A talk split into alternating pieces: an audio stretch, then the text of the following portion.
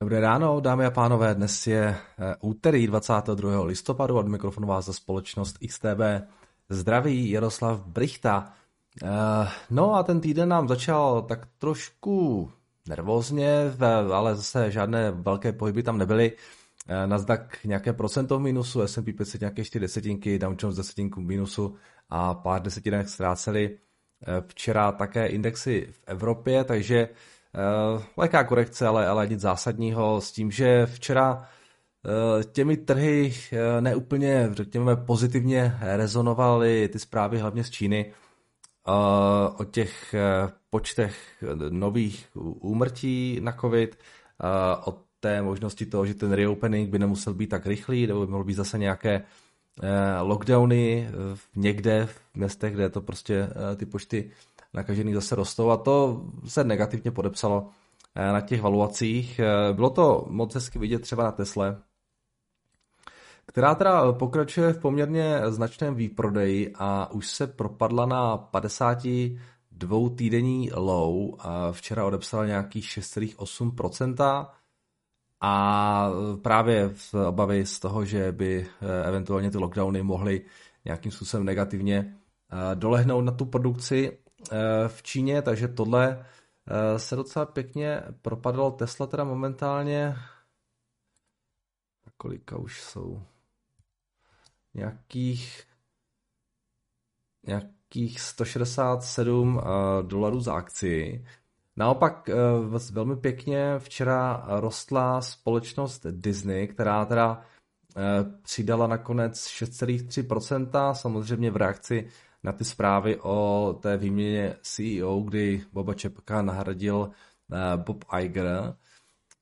Uh, Iger už údajně poslal uh, zaměstnancům společnosti nějaké memo, ve kterém uvedl, že během nadcházejících týdnů ve společnosti začne restrukturalizace a změny ve fungování. Údajně teda vše v duchu respektování kreativity, která by, má být srdcem a duší toho, co Disney reprezentuje, tak to určitě akcionáři slyší rádi. Uh, jinak na Wall Street Journal psali nějaké věci o tom, jak probíhalo to odvolání uh, Čapka a tak dále. Údajně spousta jeho zaměstnanců, do spolupracovníků nějak jako úplně nebyli spokojení s tím, jak si počíná. Dokonce údajně CFO um, si stěžoval u bordu. Uh, jo, a pak nějak prostě kontaktovali Igra a nakonec, nakonec Eh, se s Igrem domluvili. Problémem je eh, i ten streaming, kde, kde se zvyšují ztráty a který prostě eh, není úplně ekonomický, takže chtějí, chtějí tady zdá se trošičku zatlačit na to, aby to dávalo smysl i finančně, aby to nebyla nějaká černá díla, která pohlcuje vlastně zisky těch ostatních segmentů. Takže uvidíme, jakým způsobem se s tím Iger popere. A jinak si další věci včera Apple minus 2%, to máme PayPal včera kleslo 5%, nějaký další věci, 6% ztráta, no, tyhle ty neznám a nic asi úplně, úplně velkého. Včera tak jako nějak v, relativně v klidu, ono tam nebylo zase až tak moc nových fundamentů, takže tedy se s tím nějak poprali. Eh, když se podíváme na bondy, tak eh, ty desetileté výnosy eh, nám se pohybují kolem těch 3,8%, takže stále docela vzdáleny od té 4% hranice. Eh, včera zase mluvilo pár lidí za americkou centrální banku, například eh, Mary Dalyová nebo Loreta Mestrová. Eh, Dalyová upozornila na rizika spožděného dopadu utažení měnové politiky. Jinými slovy, ty hajky se v plném rozsahu vlastně projeví později a Fed by si měl dávat pozor, aby to s tím utahováním nepřeháněl Eh, no a Loreta Mestrová ji pak vlastně sekundovala a taky eh, uvedla, že je čas zpomalit. Eh, tohle všechno jsou, dá se říct, ty komentáře ve shodě s tím očekáváním trhu, takže si Fed trh jenom připravuje na ten prosincový high, který bude o těch 50 bazických bodů. Takže nic úplně, úplně nového, jenom potvrzení toho, že to vypadá na těch 50 bazických bodů, s čímž ale trh víceméně už počítá. No, potom o zpomalení růstu, tempa růstu sazeb Evropě se mluví taky. Včera eh, v tomto duchu mluvil Mario Centeno, Centeno, nevím, jak se to přesně vyslovuje, omlouvám se Mariovi, eh, což je guvernér centrální banky Portugalska a podle něho by měla i ECBčka v prosinci začít s tím eh, zvolňováním toho růstu úrokových sazeb, takže tady se taky očekává. Jo, sazby dál porostou, ale prostě porostou pomalej. No a potom eh, za včerejší taková zajímavá věc, jedna uh, se udělala na ropě, asi se si všimli tady tohle crazy uh, pohybu dolů a pak zpátky nahoru. Ropa se propadla krátce až na 75 dolarů, pak zpět rychle na 80 dolarů se vrátila. Tam se objevily nějaké zprávy o tom, že by Saudové mohli navýšit produkci, aby kompenzovali ten pokles ruské produkce, které ale potom Saudové rychle dementovali a, a řekli, že to prostě není pravda, takže ropa se zpátky vrátila, takže nic úplně eh, nového, jenom ten trh se trošičku vylekal, ale docela zajímavé bylo vidět, jak, jak, jak by výrazně reagovala takové testování vod, eh, jak, jak moc by eh, případně ropa na, to, na, ty, na tu zprávu reagovala. no a tak ještě jedna věc z Cryptolandu. vypadá to, vypadá, že by mohla padnout další burza, ona to není burza, ale je to částečně burza, nějaký asset manager, taky půjčují nějaké kryptová tak dále, kryptoaktiva a tak dále. Uh, jmenují se, jmenují se uh, Genesis a um,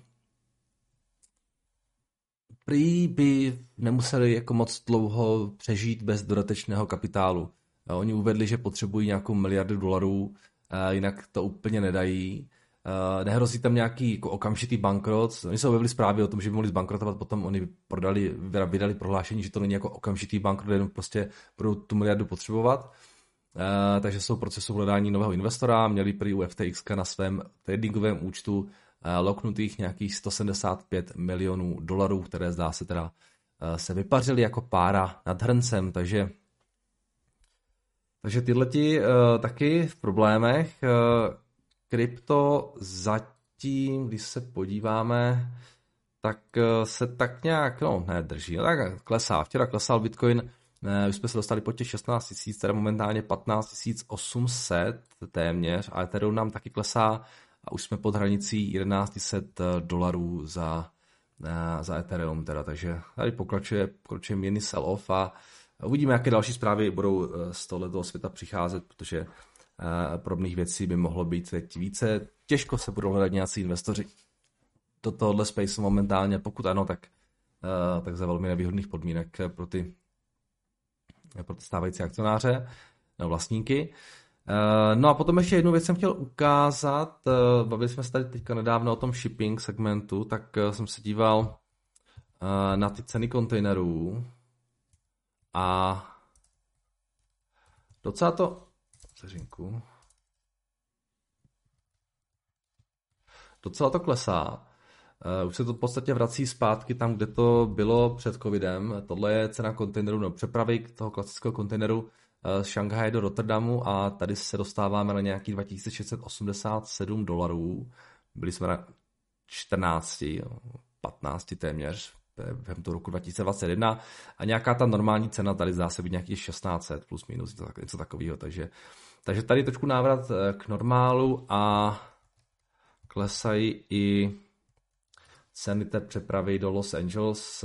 Tady eh, se to vrací na nějakých 2130 z nějakých těch 12, nebo kde jsme byli na to maximu, takže i tady nějaká normalizace.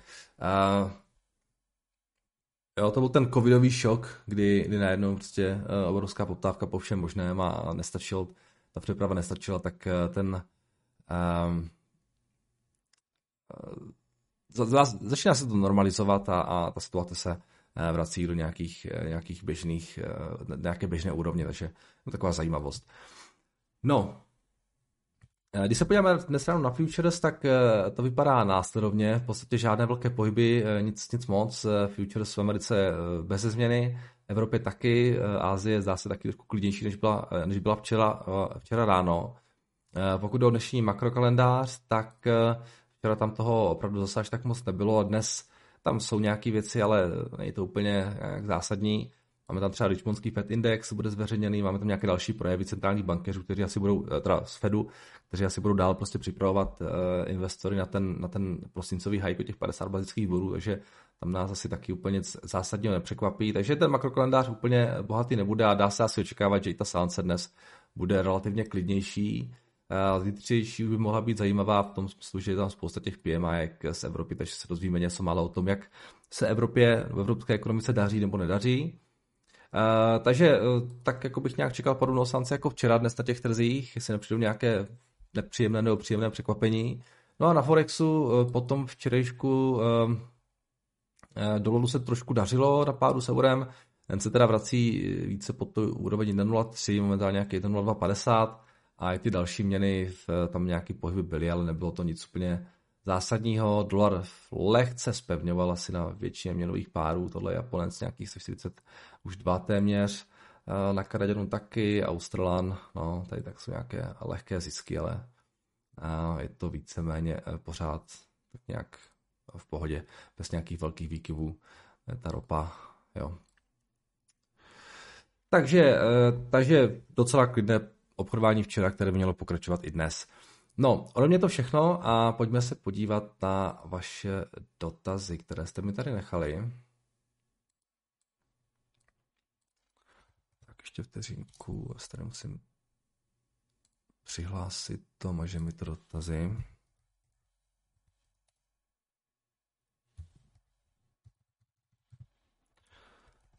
Tak, dobrý. Tak začneme YouTubem. Eh, zdravím, jaký je váš názor na neustále lockdowny v Číně? Eh, nemyslím... Pardon. Eh, nemyslím si, že by v této zemi šlo hlavně o záchranu lidských životů. Co zatím stojí doopravdy? A lockdowny v Číně. No, podle mého názoru je to snaha zachovat tvář a pokračovat té nastavené linii, protože strana se přece nikdy neplete. Hold prostě politická rozhodnutí často s, racional, s racionalitou nemají nic společného, i když jsou racionální z pohledu eh, toho samotného politika. Asi tolik bych tomu řekl.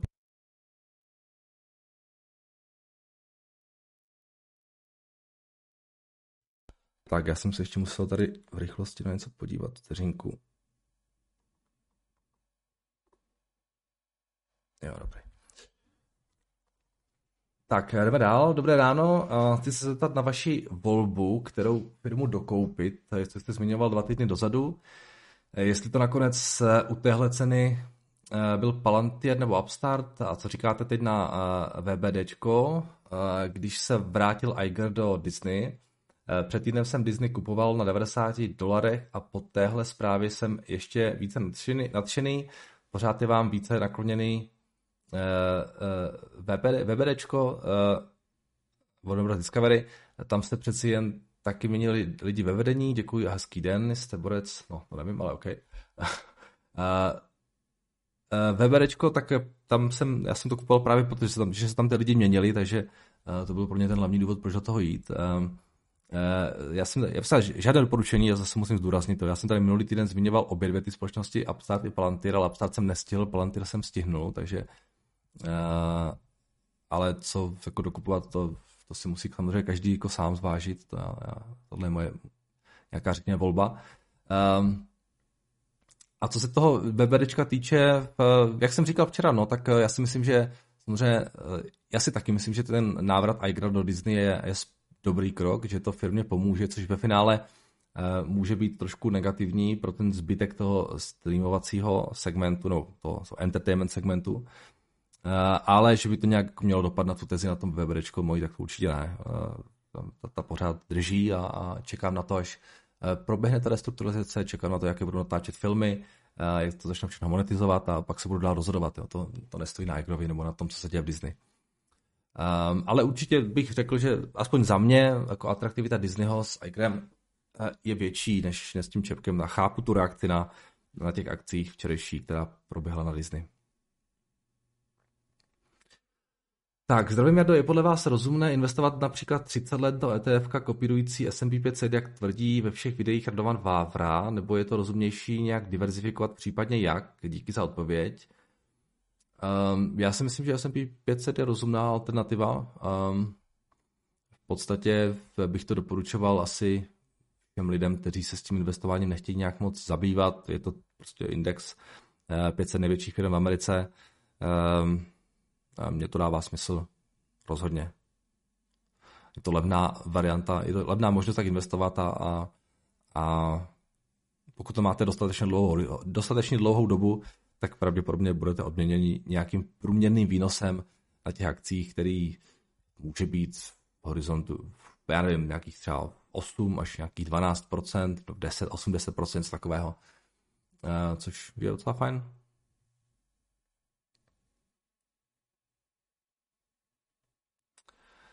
Tak, zdravím Mardo, ohledem na ohledem problematiky dluhopisů doporučujem pre posluchačovou knihu uh, od Franka, uh, tady píšete Fibozy, ale to Fabozy, se nepletu. Uh, Bond Markets Analysis a Strategies. Um, Dominiku, Fabozy je skvělý. Uh, je to Fabozy, ne? Vteřinku, Fabozy.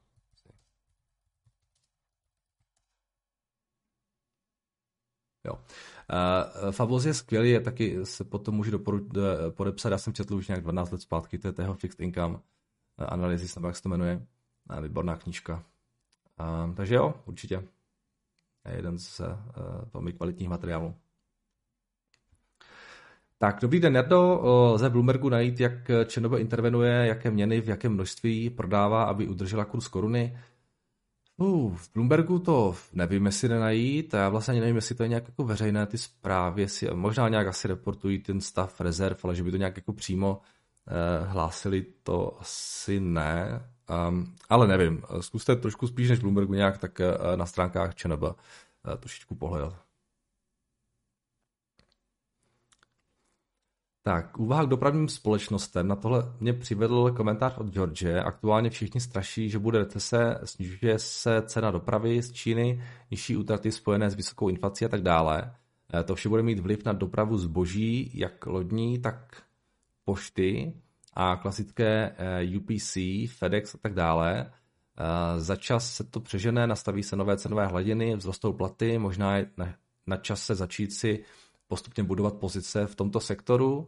Hodně firm vyklesalo a třeba již dříve zmiňované evropské pošty jsou eh, za velmi dobré ceny. To si o tom myslíte? Samozřejmě chápu, že to nejsou růstovky, ale spíše cyklické záležitosti.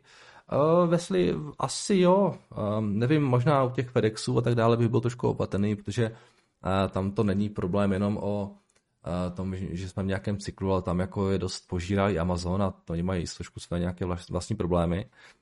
Ale ty evropské pošty, um, jo, já jsem se taky díval nějakou dobu zpátky tady. Vypadalo to zajímavě, teď to možná ještě zajímavější. Um, proč ne? Jo. Jako, a zase na druhou stranu spousta odvětví, jakmile se ta inflace přežene, tak se to sedne všechno. Jo. Takže to, není, to se zase netýká jenom těch pošt. Jo. Eh, spousta odvětví má momentálně problémy s tím cyklem a s tou inflací a, a, a v momentě, kdy pokud by se ta inflace vrátila na nějaké normální úrovně a ta situace se stabilizovala, tak Eh, to pomůže všem, jo, takže to zase není nějak jako uh, něco, co by se mělo týkat pouze tohoto segmentu. Tak, zdravím, investujete, investuje někdo z komunity do aerolinek Norwegian Air Shuttle? Uh, od all time high vyklesali na současných 85 přes 2100 dolarů. Tam byla nějaká, podle mě, ale tam byl nějaký uh, uh, reverse split, nebo něco takové, jestli se nepletu Matějina. Um, každopádně já, já nevím, já je úplně neznám, takže jestli někdo do toho investujete, tak to místo napište Matějovi.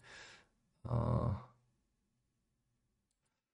tak, dobrý den, Nardo, mohl byste se mrknout na firmu EACO Corporation. EACO Corporation, založena 26. září 1985, je holdingová společnost. Společnost je prostřednictvím se prostřednictvím své ceřinné společnosti Bisco Industries eh, zabývá distribucí elektronických součástek a spojovacího materiálu. Divize společnosti zahrnují Bisco Industry, National Precision a Fastcore. Bisco dodává díly používané při výrobě produktů v řadě průmyslových odvětví, včetně leteckého průmyslu, eh, obvodových desek, komunikací, počítačů, výroby, přístrojů vybavení, průmyslového vybavení tak dále. Bisko prodává produkty, které nabízí na mnoha trzích, ale primárně je prodává výrobcům originálního vybavení, OEMs. Produkty společnosti Bisko zahrnují elektronické součástky, jako jsou distanční vložky a distanční sloupky, vodítka, OK, vysunovače karet, držáky a tak dále. Je tady toho spousta. Společnost Bisko také poskytuje přizpůsobené služby a řešení pro řadu výrobních eh, potřeb, včetně speciálního balení, skladování v, popelnicí, v popelnicích, eh, sestavování a montáži čárov, čárové kódování. Jasně. OK mrknout se můžeme, ale když tak zkuste napsat taky, proč vás ta firma zaujala, nejenom co se vyrábí, jaká je třeba konkurenční výhoda, proč zrovna oni, co vás na ní zaujalo, to takové jako to fajn, že to, na tohle to, co oni vyrábí, to vyrábí spousta firm, takže to jako um, mi moc nepomáhá. A, a jako corporation říkáte.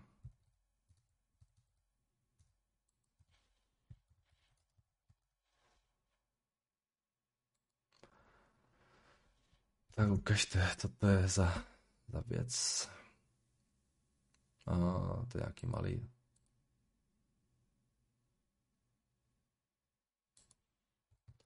To jsou oni? Ne, to je nějaký real estate management company.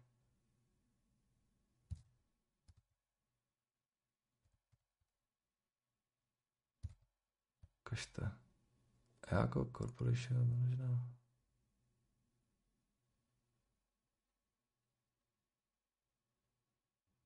To Bisko nebo jako?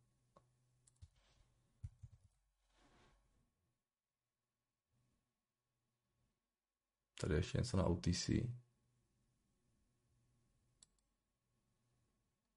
To nic. Um, nevím, já je tady nemám. Já tady mám nějaký real estate, nějakou real estate věc.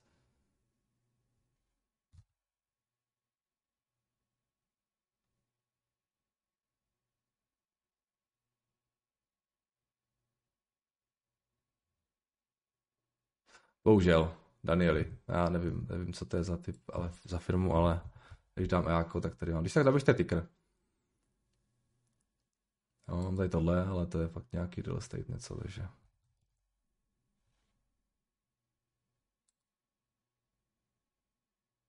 No.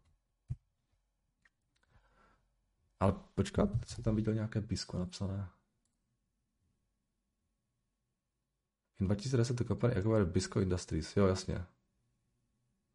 OK, ale to, každopádně to, tak tohle asi bude ono, ale je to něco nějaké úplně strašně malé, těžko jako cokoliv k tomu. A nějaký 120 milionů tady vidím, nedinkam 20 milionů. Bohužel, já, já tohle, tohle vůbec nevím. Tak, tohle je teda YouTube a pojďme na, pojďme na uh, maže mi to dotazy. Uh, mám tady od vás něco. Jo, kde jsme včera skončili? Tohle jsme měli, tohle jsme měli, tohle jsme měli a tohle jsme neměli. Tak zdravím vás, Jardo. Na úvod bych vám rád poděkoval za vaše komentáře, které již poslouchám několik měsíců a pomáhají mi si utříbit myšlenky. Uh, forma diskuze s komunitou nad jednotlivými firmami je skvělý. A tak zkusím přidat něco do mlínu. Dobrý, tak pojďme na to. Rád bych vám představil německou firmu Evonik eh, Industries, která, je, eh, která tady ještě nebyla. Eh, v nedávné době se její cena propadla ve světle problémů evropského průmyslu s cenou energií a očekávaného poklesu zisků v příštím roce. Nyní se obchoduje za nějaký 19 euro, přičemž v době největšího covidového propadu byla za 18 euro. Co se týče finanční situace, firma není příliš zadlužená a má stabilní cash flow. V posledních letech tam byl mírný růst zisku a dlouhodobě zvyšuje i dividendu. Akcie firmy šly eh, poslední roky víceméně do strany, po posledním propadu nabízí slušnou dividendu kolem 6%, která se jeví bezpečně. Eh, firma se zabývá výrobou speciálních chemikálí, které jsou používány jako složky pro výrobu velkého množství materiálů a konečných výrobků.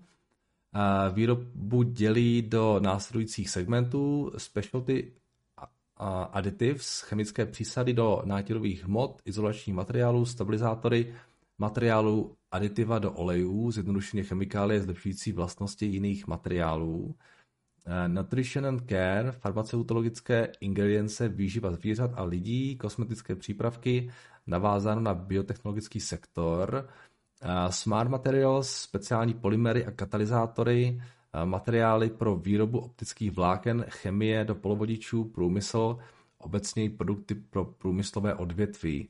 Performance Materials, tedy Tady je zaparkován jejich zbytkový legacy business, části byly přeřazeny do ostatních divizí na rok 2023 a, a na rok 2023 se plánuje divestice a zrušení. Líbí se mi, že firma je velmi dobře diversifikovaná, jak co se týče skladby produktů, tak geograficky. Každá divizí tvoří zhruba 20-30% tržeb i zisku. Eh, tržby pochází ze 40% z Evropy, 30% z Severní Ameriky a 30% z Asie. Moje teze je taková, že vzhledem k široké škále průmyslových odvětví, které, kde jsou jejich výrobky potřeba, by nemuseli být příliš ovlivněni ekonomickým cyklem. Eh, zároveň tam vidím celkem slušný potenciál růstu v oblastech healthcare, stárnutí populace, smart materials, elektronika, 3D tisk, obnovitelné energie.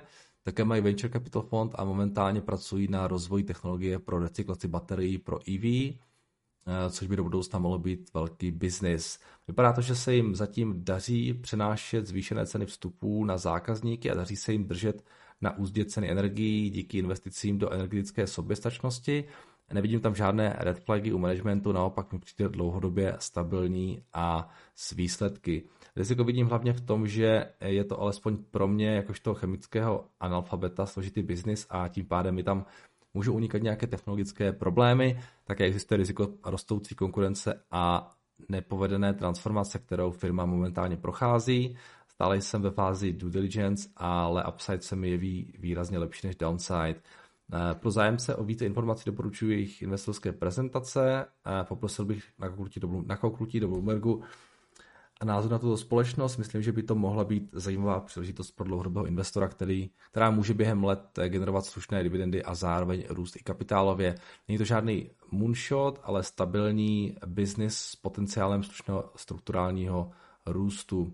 Pokud má kdokoliv z posluchačů zkušenosti s chemickým průmyslem a třeba i vlastní zkušenost s touto firmou, budu rád, když se podělí do komentářů. Zdraví Lukáš. Lukáši, díky za super uh, uh, představení společnosti. Jdem se na ně podívat. Uh, Evonik říkáte. Tam bohužel asi budou stejně jako u těch dalších evropských firm prostě problém hlavně s tou energií.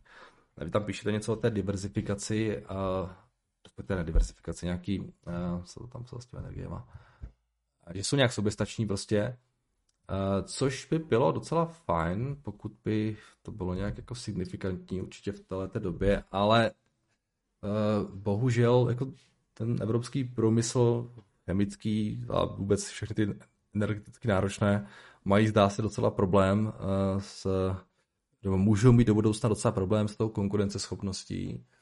Otázkou ještě je, jak moc se ty, ty ceny energií už projevily do těch do těch nákladů, kdy se to případně začne projevovat, jak moc to kompenzuje ta německá vláda.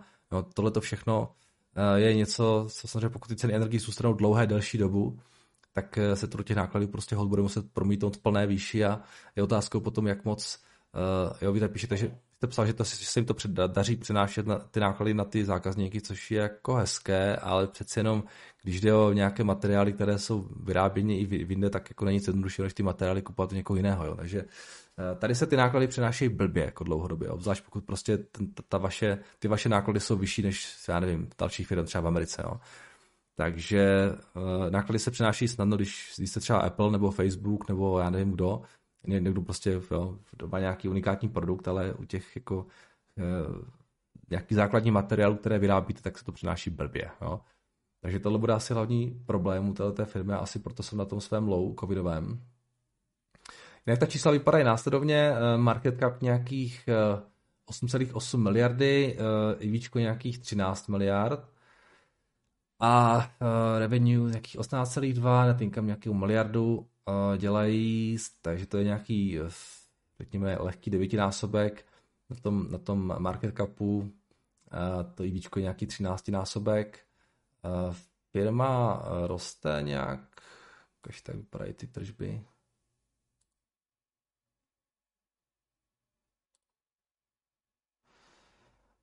Tady byl poměrně výrazný růst během covidu a tohle bych se trošku možná i bál, musím říct, jo.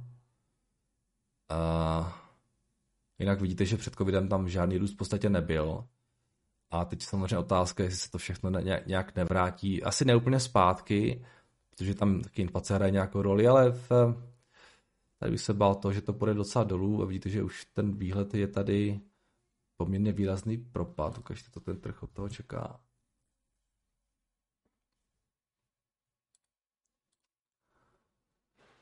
Uh,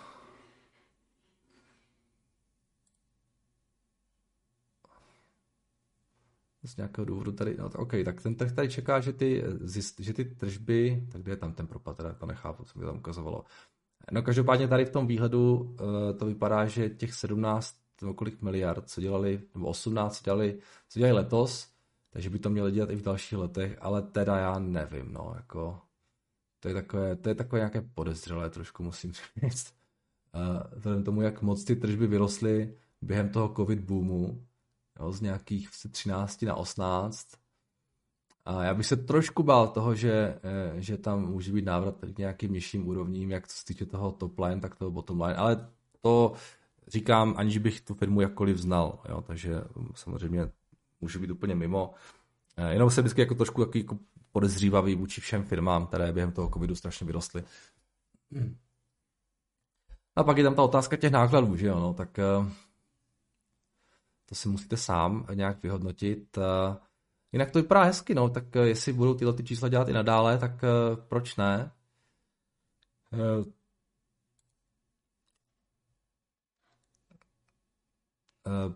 To by mohlo být docela fajn ale zase eh, na druhou stranu, eh, když se podívám do nějakého třeba bezpečnějšího regionu, třeba do Spojených států, na podobné firmy, ne teda zrovna úplně v tom chemickém průmyslu, ale eh, řekněme na firmy, které více-méně stagnují, tak si, tak si za tyhle ty multiply koupíte spoustu firm i tam. Takže um, myslím si, že ač, ač tuhle tu firmu moc jako neznám, tak bych řekl, že je s tím spojeno docela dost jako rizik, které bych řekl možná trošku na tomto multiplu nestojí za to je podstupovat, tak bych to nějak ale řekl, ale, ale vy o té firmě víte mnohem víc než já, takže samozřejmě um, to berte jako jenom takový takovou také pošťouchnutí. um,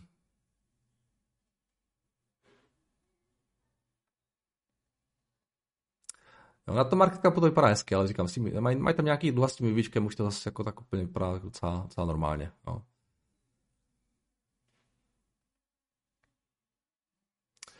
Takže tak, eh, tak díky, každopádně díky za super, eh, super dotaz a jdeme dál. Tady ještě něco k Bitcoinu. Teď to mám dokonce nějaký barevně. Uh, otázka. Věříte stále Bitcoinu a v akom případě byste ho dokoupili? Začíná se šířit fut finanční influenceři jako Vávra a Gladiš vyjadřují názor, že už nemá význam investovat do Bitcoinu, souhlasíte s nimi, anebo naopak vidíte příležitost na nákupy krypta, keď bude eh, zlá nálada, zlé zprávy na sítích, v médiích a retail bude vystrašený. Um, já v dlouhodobě jsem, jsem pořád jako velmi uh, velký fanda eh, kryptoměn. Uh, ono se to ale pohybuje hodně v cyklech a uh, samozřejmě, že uh, po tom obrovském boomu, kterým jsme si prošli vlastně v těch minulých dvou letech, uh, tak dochází k vyfouknutí té bubliny a jsem toho názoru, že jako my, ta bublina může být vyfouknutá docela dlouho. Jo.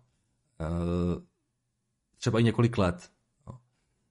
Takže nemyslím si, já si myslím, že krypto je fajn, ale už to prostě zdaleka není tak strašně atraktivní trade, jako to bylo v minulosti. No.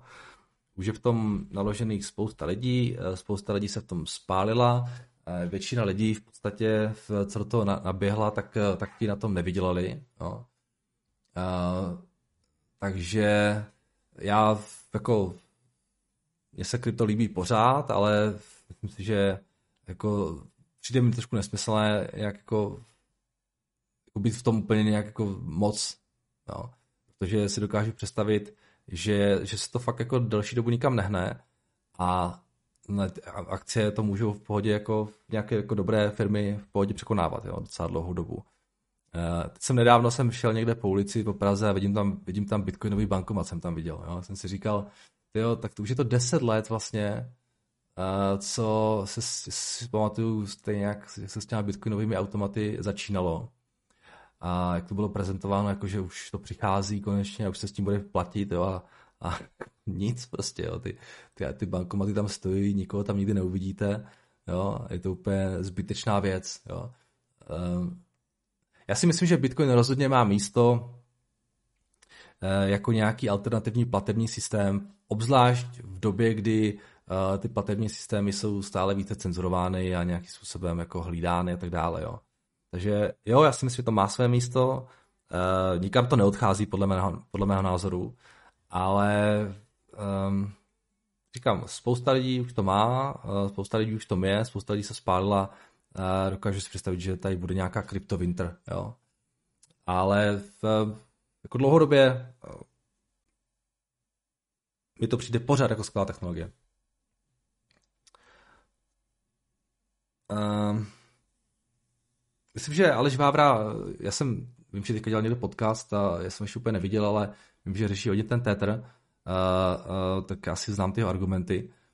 A, protože to je taková jako dost, dost shady věc a tam, i kdyby ty prachy měli, tak tam, tam je, tam je um, problém hlavně s těma, uh, s těma to jsou ty asset liabilities mismatch, prostě, jo, že máte nějaký, něco reprezentujete nějaká value, ale máte to neinvestované v nějakých třeba treasuries nebo nějakých dluhopisech v tom lepším případě a ta liquidation value je prostě nižší, než jsou ty, než, než je ta, ta hodnota, kterou vykazují, že, že kryjou v těch reálných dolarech. Jo? Ale to je problém, to není problém pouze Tetheru, ale to je problém třeba i dalších společností, třeba i PayPalu. Jo? Já si myslím, že bychom začali jednat na PayPal, tak mají úplně stejný problém prostě. Jo? Takže tam jde o to jako, jako nějakým způsobem ten run vyvolat, uh, um, jak ho vyvolat, jestli bude vyvolán. Uh, v každém případě ale jako nechápu absolutně lidi, kteří tam mají nějaký peníze v tom Tetheru. Je to strašně shady, jo, takže tam si dokážu představit, že kdyby tam nastal nějaký blow up, tak to může ty kryptoaktiva ještě více potopit. Takže tohle, tohle je jako dlouhodobé riziko u Tetheru, si myslím. Um, já říkám, nechápu, nechápu lidi, co to mají peníze, obzvlášť situace, kdy máte alternativy, jako je třeba USDC a tak dále. Jo. Um, tak uvidíme, no, uvidíme. Já kdybych, kdybych já začal kupovat Bitcoin, tak by to bylo situace, by fakt nastal nějaký velký výbuch někde. Jo. Uh, tak uvidíme, jestli to dočkáme. Tak, oplatí se podle vás momentálně investovat formou DCA do indexových ETF jako S&P 500 a do Bitcoinu? Vím, že teoreticky se trh nedá přesně časovat, vidím však tři důvody na odložení investování na 2024 kvůli přicházející recesi. A ty tři ty důvody jsou uh, inverted yield curve, uh, Fed zvyšuje sazby a, a 2024 budou US volby, Bitcoin halving bude pravděpodobně po krize a pár měsíců po Fedě, po Fed pivotě.